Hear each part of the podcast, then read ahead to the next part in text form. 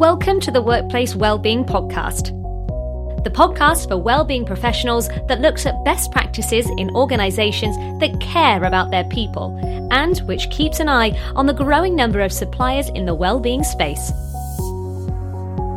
The Workplace Wellbeing Podcast is sponsored by FastPayE, a financial well-being solution that facilitates flexible salary advances. It also provides access to financial education, a benefits assessment calculator, and a host of other financial well-being tools. FastPayE is part of the WorkTech group that includes Shopworks Workforce Solutions and Solved by AI.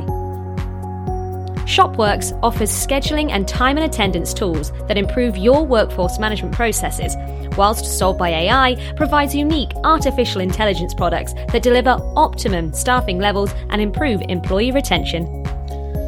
Hi, and welcome to another edition of the Workplace Wellbeing Podcast. I'm Ian Hogg, Chairman of FastPay. Today I'm joined by Kelly Mackin, a co founder of Motives Met. Motives Met are hoping to answer the burning question what creates well-being at work? Or put another way, what makes a work life well lived? Motives Met are a team of researchers that have discovered that real happiness, mental health, and wellness and wellness at work only occurs when motives are met. So, in this edition of the Workplace Wellbeing Podcast, I want to discuss the research Kelly and her team have done into motives, what they found, and how and how to use it to improve well-being at your organisation. Hi, Kelly. Thanks for joining us. Hi. Thanks for having me. Yeah. No. Listen. Glad to have you on. Um, I think a good place to start, I think, as always, is why don't you give the listeners a bit about your background, um, how you ended up founding Motives Met, and also I'd love to hear a bit more about the rest of your team. Sure. Well, my mom and I, who's actually one of the other co founders of Motives Met, um, you know, we really talked about this work world that we dreamed of, you know, the one that we believed would be possible, where we had real mental health and well being, and the relationship between the company and individual was really a two way street. Um, and this really stems from both of our backgrounds. My mom was senior vice president of research at one of the largest global advertising agencies. She was one of the first women SVPs, so she was a real trailblazer. And, you know, to me, she just was the epitome of success. And I admired her so much. But what I saw growing up is while she was very fulfilled in her career for a long time, Eventually, over time, her career ended up being a great source of ill being in her life. She was pulling all nighters for work. She was working every weekend. And that was just to kind of tread water and keep up. And even though I knew this isn't how the work world should work, I followed right in her footsteps. And I ended up in a very similar situation of really, um, you know, my mental health suffering, reaching complete burnout, and actually being physically ill from work. And so I really took a step back. You know, it took a few years, but I reached that point where I realized I really wanted to create holistic well being in my overall life. And I thought, what does this really mean for my work life? And of course, it means not being chronically stressed or burnt out. But beyond that, it means that the things that are important to me are healthy and in a good place. So that's things like, you know, having leaders that I trust and admire, doing work that felt really meaningful to me, or, you know, having a definition of success that really felt authentic and not like someone else's. So I changed my whole life. I moved from Chicago out to California and decided that I wanted to really pursue well being and reaching my potential and helping other people do the same. So I dove into quantitative research on human behavior, you know, why we do what we do, how to be happier in our overall life. And that researcher curiosity led me to want to understand things deeper. So I went over to the psychological side of things and became a cognitive behavioral therapy practitioner, certified in cognitive coaching, and then I stumbled upon mindfulness and meditation, and that opened up a whole different area of kind of brain training and how to deal with stress and looking at how, you know, our brain works. And so I opened up a coaching business and I started working with people really on their stress and anxiety. And work and career ended up being something that people talk to me a lot about as their greatest source of stress or worry in their lives. So, my mom and I were talking about how great it was that finally in our culture, we're talking about mental health at work in a significant way and that people deserve to be happy and healthy in their jobs. And currently, you know, with the great resignation, people are realizing they really deserve that well being and they want to go pursue it in other areas of their career. But we wanted to actually take action and not just talk about this work world we dreamed of, but actually do something about it. So that's where we really started on our research path of going, what creates true well-being in our work lives and workplaces. And so we dove into the quantitative research to be able to answer those questions to help, you know, people, leaders and organizations better do that. Okay, and how did that lead up to to founding Motives Met, and and is it just you and your mum as part of Motives Met, or is there a wider team there? We have a bigger team. Um, Josh McQueen is, you know, he's kind of our data guy and algorithm. He helped us develop a big part of the tool. We had some great content, um, content researchers and an amazing creative designer who helped us with branding. So we've had other people, you know, help us build this brand. But really, my mom and I were were the core of, you know, how this all started. Okay, and and give us a quick summary. So, what what's motives met? Uh, you know, sort of purpose and objective, and and what what do you do day to day? Well, motives met. Our mission really is to create a better work world, and we you know seek out helping companies and individuals do just that. So we're an entire work well-being platform as well as a data-driven assessment tool. So, for people who've taken Strength Finders or Enneagram or Myers Briggs or DISC or any of those things, our assessment tool is somewhat similar to that, but for work well being and mental health at work. Okay. And when, when we spoke earlier, you, you, you had some delightfully strong views about how well-being at work is sort of implemented or, or managed within the workplace. Um, yeah, I'd love to hear you, you take us through that again and expand on your your, your sort of opinion of work workplace well-being. You know, as it as it's certainly in America, but you know, as it is in the Western economies, you know, as you see it now. Well, there are three overarching issues that we found as we really started to get into the research. One is that work well being in our culture can be a little bit fluffy or vague. You know, we can talk about it as work well being helps you thrive in your job and be happy. And you're like, well, what does that really mean, right? How do we do that? Or organizations can kind of view it as on the back burner, not that important. Luckily, today that's starting to change, but there are still a lot of organizations and cultures that don't put it as a priority in their organization. The other side of the coin, we can be very specific in what we think work well being is. So, you know, we've all come across those research articles or TED Talks that, you know, say, hey, these are the 10 things you need to create well being on your team. Or the five ways you you can be happy at work, you know, that you must have purpose to have meaning and be happy in your job. Or if you don't create community on your team, you know, that's the biggest loss. But what we found is there is no magic formula. There is no right recipe or, you know, these must have ingredients. What we found is that well being is very personal and individualistic and complex, which makes it tough. But that's why we created Motives Met to help make it easier. Because, you know, as you mentioned uh, in your intro, what we found is that well being at work is when people's motives are met. And motives are your psychological and emotional and social needs at work. They're the things that are really, really important to you. And that is what is at the core of work well being. For, for the listeners, could you give us an example of a couple of motives, you know, that, that are relevant, to, you know, to, to the discussion? Sure, yeah. Through our research, we identified 28 primary work motives, and they fall into 10 bigger overarching domains. And we have this great framework called our motive circumplex that, if you look at our website, makes it really easy to grasp. And when you take the assessment, you get your own custom circumplex. But for example, there's the autonomy, flexibility, and free expression motive, and those are part of the freedom domain. There's the passion and purpose motive, which is part of the meaning domain. There's manager support, personal connection, fun, and community community, which are part of, you know, the peer connection domain. So there are 28 primary needs. And some of these motives can sometimes be put on a pedestal. Again, right? A TED talk will say, this is what you have to have. And then some motives can be judged in the workplace or dismissed or sometimes just overlooked. I mean, what's interesting about that, you didn't mention money or having a job as one. So if you go back to, let's take the worst example of a, of a badly managed organization, you know, you can imagine the boss saying they're lucky to have a job.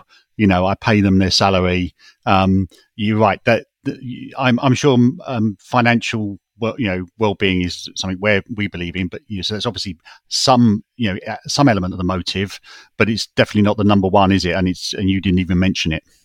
Right. I mean, we looked really at these intrinsic motives just because there is a lot of research that shows that financial incentives aren't enough and that actually more people are saying, I would take a salary cut to have these important needs met, to have flexibility, to have work life balance, to have a manager I like. So, you know, that's why when it came to our research, we really focused on these deeper needs that are more intrinsic to the individual. Yeah, no, I, I, I think we see that. One, I hear it a lot on the podcast. You know, for uh, you know, different different approaches to exactly that same problem. Um, but two, yeah, I, I'm seeing it more and more with my own team where they would rather have an extra day off and not a pay rise. Um, sure. You know, they, they, would make that trade. We have people that that um, that, that say that. And just going back to the research, so the, you know, what, what, sort of research did you do into the into motives? Was it you know, reading other papers? Did you actually go out and do primary research? Uh, is it done by interview, you know, just by speaking to your cu- your cl- clients and customers? What, what sort of work did you do to to get that data together? Well, we started with secondary research to really think about again all, you know, what are all of these needs? What other research has been done? So we use that as our jumping off point. But then we went and did our own primary quantitative analysis over about a two and a half year period. So thousands and thousands of interviews and also some qualitative as well in the beginning, just to really hear personal accounts of what people really found important at work. And what our research showed is that when people's top motives are met, when their most important needs are healthy that that's when they're most healthy and that's when they really thrive because while all of these 28 motives make up work well-being you know, if you're a leader or a company, you need to care about all of them. We don't need them to the same degree in the same way at the same point in time. So, again, that really adds to the ugly truth of how messy work well being is. Every individual is going to have motives that rise to the top for them in this season. And that's really what our data showed is, you know, we only have so much time and attention. So let's discover what needs we really need met right now and as a manager, how can I support people in that? Right. And as a company, how can we improve these motives? And our research showed that if people's motives are met, they're much less likely to walk out the door. And that they really care about the well being of the company and that they have a much better relationship with their company and less stress and burnout at work. So, you know, our research really just showed time and time again how much these motives matter in the workplace. Yeah, and I think we, you know, do you find that there's overlap between? You mentioned some of the other models, like sort of Briggs Myers. We in our in our team we do color assessments, you know, and um, yellows for the creatives, green are the carers, red are you know the sort of fairly dominant sort of you know the sales types, and blue are the detail guys. And you know, each one of those colors has different motives. Uh, um, so the detail guys, you know, really want things nicely organized and to work on problem solving normally, and the creative guys, you know, are quite happy with a bit of chaos, um, but but want a bit of freedom and want the ability to you know create create create you know creative ideas. Um, do you find there's overlap with those other models? We haven't found specific overlap. Um, you know, motives can rise to the top for different reasons. So, you know, a reason a motive can be so important to someone is because it is tied to their values.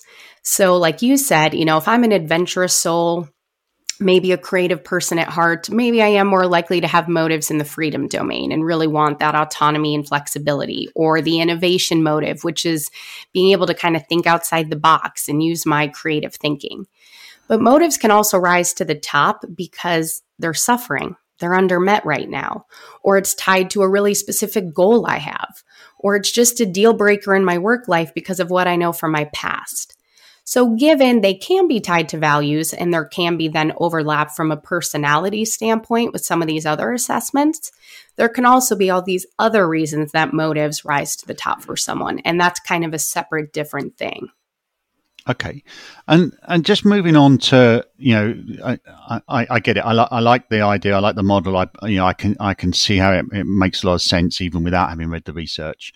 Um, what about the impact on on the workplace? Have you got you know have you worked with clients? Have you seen it in action? Have you seen where you know the change, you know, helping people find out what their motives are and then meeting those motives has improved workplace well-being. You know, have you got any um, case studies you can talk us through? Yeah, well, at a you know at a high level, what we say we do at Motives Met is that we help leaders and companies. You know, we empower them to better understand motives, be mindful of them, measure them, communicate them, and then ultimately meet them. So when we work with a company, we really walk them through all of those things. It's really important in organizations to get everybody on the same page of what well-being is and how you're going to think about it. So that's kind of the understanding piece is having everybody look at this framework and get that there's motive diversity and that you know all motives are created equal and everybody's different. And then the be mindful of piece is using the assessment, right? And understanding what your greatest needs are. And hey, the people who work for me, you know, what are their greatest needs? And not just their top motives, but why, right? What's the story behind them? How do they feel about them? How can we better support them? And then what gets measured gets managed, right? So after the assessment, we send out a survey with the company that asks people how well met are these motives? You know, do you feel that your company has active ways that they're trying to meet these things? And so, you know, they get a lot of meaningful data around well being at their company. And then communicate. Oh, sorry, go ahead. No, so just in terms of the mechanics of it, then for you know for the listeners, so you, every individual in the organisation would do a um, you know motives met survey to identify their personal motives. That's the sort of first step. And then the second step, you know, I'm, I'm repeating what you've said, but just to, to clarify for the listeners, the second step is okay, fine. Uh, out of ten, how well are met are these motives? Is that is that the process? Yes. Yeah. And I mean, we customize the survey, right? Because well-being is very personal. So, you know, we have a base, a base to work from, but then we can get into more specific questions and even have kind of open ends of, well, why do you think this isn't as well met? Or what do you think you could personally do versus what your team could do?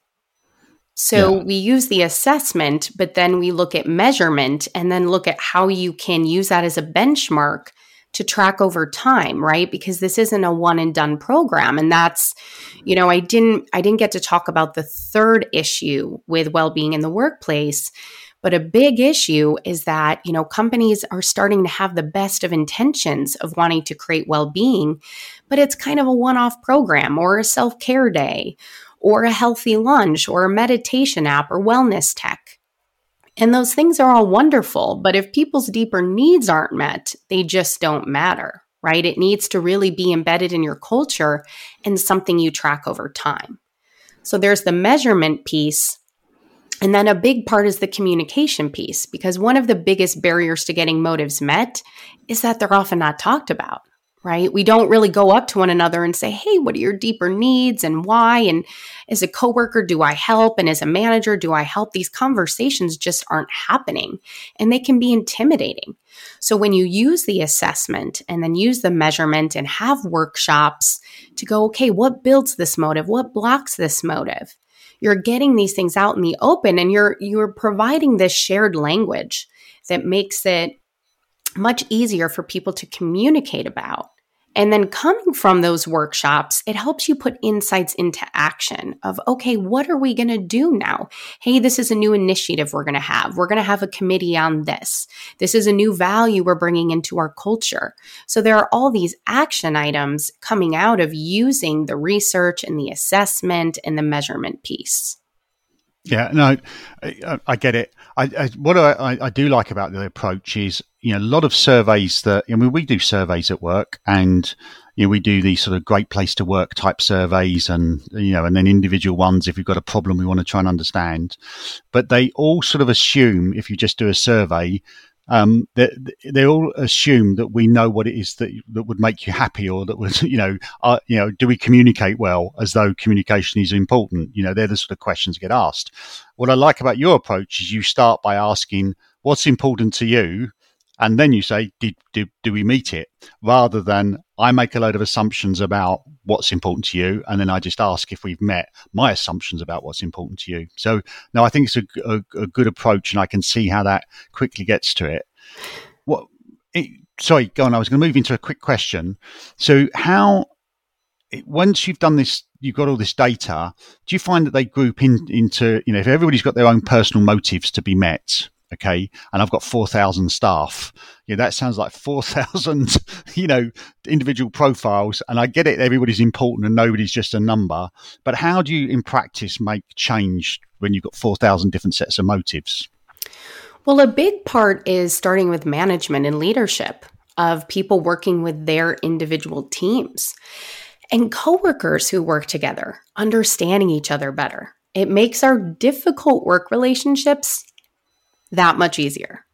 But then there also is change that often needs to happen again at that cultural level. What are the beliefs and behaviors in our organization that are problems? And what things are we also doing really well that we need to celebrate and that we need to share with people as we look to, you know, attract great people to our company? So it is about the individual level, but it's also about that cultural level. And it can seem like a big undertaking, but you know, I love the story of the CEO of Chipotle who literally went and met with every single one of his employees to understand them better and what they need and what they care about. And so that is the reality that if you want real well-being at work, meeting motives is personal. So you are going to have to start caring about the individual and on a granular level, you know, on the team level, and also giving them the resources to better meet their motives. Because work well being is something that is co created. The degree a motive is going to be able to be met is going to be based on the individual as well as the people they work with, as well as the culture, the leadership at their company. So, in the results with your assessment, we give like 50 plus pages of insights and information to help people meet those motives and to help managers and coworkers better support those motives. So it's starting to truly take the time to reflect on these things and work on these things. One company we actually worked with started a protocol where each month they're focusing on a different domain of the circumplex. So one month they're focusing on the balance domain. One month, they're going to focus on the significance domain, which is all about appreciation and self esteem. So, you know, you can customize the program based on you, but it is accepting the reality that it's about an individualized approach and not this big one size fits all approach. And of the different motives, you know, uh, you know, for the listeners again, because I've seen the circumplex on your on your website, you know, the, instead of them being you know, financial, like it's not this. This stuff isn't going to cost me money as an employer, is it? it? It's if it's the way I work with my colleagues. It's the way I communicate with them. It's the way I set their tasks out or, or manage them. Really, it, it's a it's a tool to adjust your leadership and management uh, to to meet the meet the the motives. You know, is that a fair assessment? I think partially, you know, meeting motives can be very cognitive and behavioral. So a big part can sometimes just be changing our mindset, be changing our communication, processes of how we work with one another, ways we evaluate um, performance at our company. So all of those things, like you're saying, they cost nothing.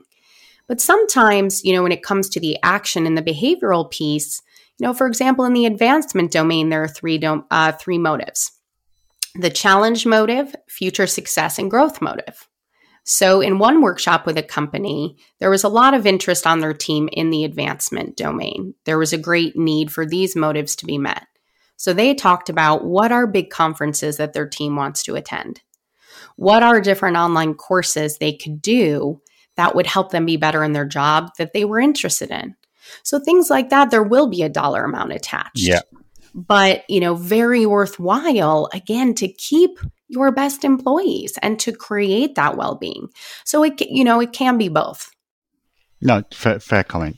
And and you know the one sort of question on sort of implementation again then. So if I was you know, I've recognized, you know, I, I, like what I'm hearing on the podcast, or I've recognized that maybe we've got a problem in my business. Well, you know, how do, how would how would an um, engagement with you with Motives Met look? You know, what, where would you start? Is it just with the assessment online, or um, is there a step before that? Well, it would depend on what you're looking for. You know, we've made it really easy to go on and literally just purchase the assessment for your team. And we give you a customized dashboard. We give you a lot of free resources to run your own workshop. So we really tried to make this simple to use. You know, if I'm a manager with five people on my team and I just want to start the process, I can go do that. But if I want to reach out and have a consultation, you can work with us and we can customize a whole solution for you. We can come in and help you run a workshop and again, run a training or help your managers understand this so then they can go implement it with their teams. So we try to make it flexible based on what your specific needs for your business is. Okay. No, listen, that's excellent. I, I think that's a, I think we've, we've, we've covered it well. I think you know. I think it's a it's a great concept. I love the approach to the sort of survey and the assessment. I think you know that that will you know I believe that will flush out quite a quite a lot of personal you know motives and and, and ways to look, work better with someone. Um, but before we go, there's one question I ask everyone, um, and you know I'm going to uh, get you as well. What what book or media is is giving you most inspiration at the moment, and why? You know, I started reading this book called Dancing with Life with Phillip Moffitt. I'm not finished with it yet, but it is a very mindfulness based book. And it's very inspiring because it's very modern, real world approach to dealing with things like uncertainty and stress and just wanting to grow into better versions of ourselves. So even though that's not super work related, that's kind of what's inspiring me at the moment. Okay. Well, listen, I will make sure, as well as your contact details and your website, I'll, uh, in the program notes, I'll make sure that the uh, the link to that book's in there as as well, Kelly. Listen, it's been great having you on. Uh, you know, good luck with Motives Met, and um, thank you very much for you know for your great insight. Thank you for having me. This has been great.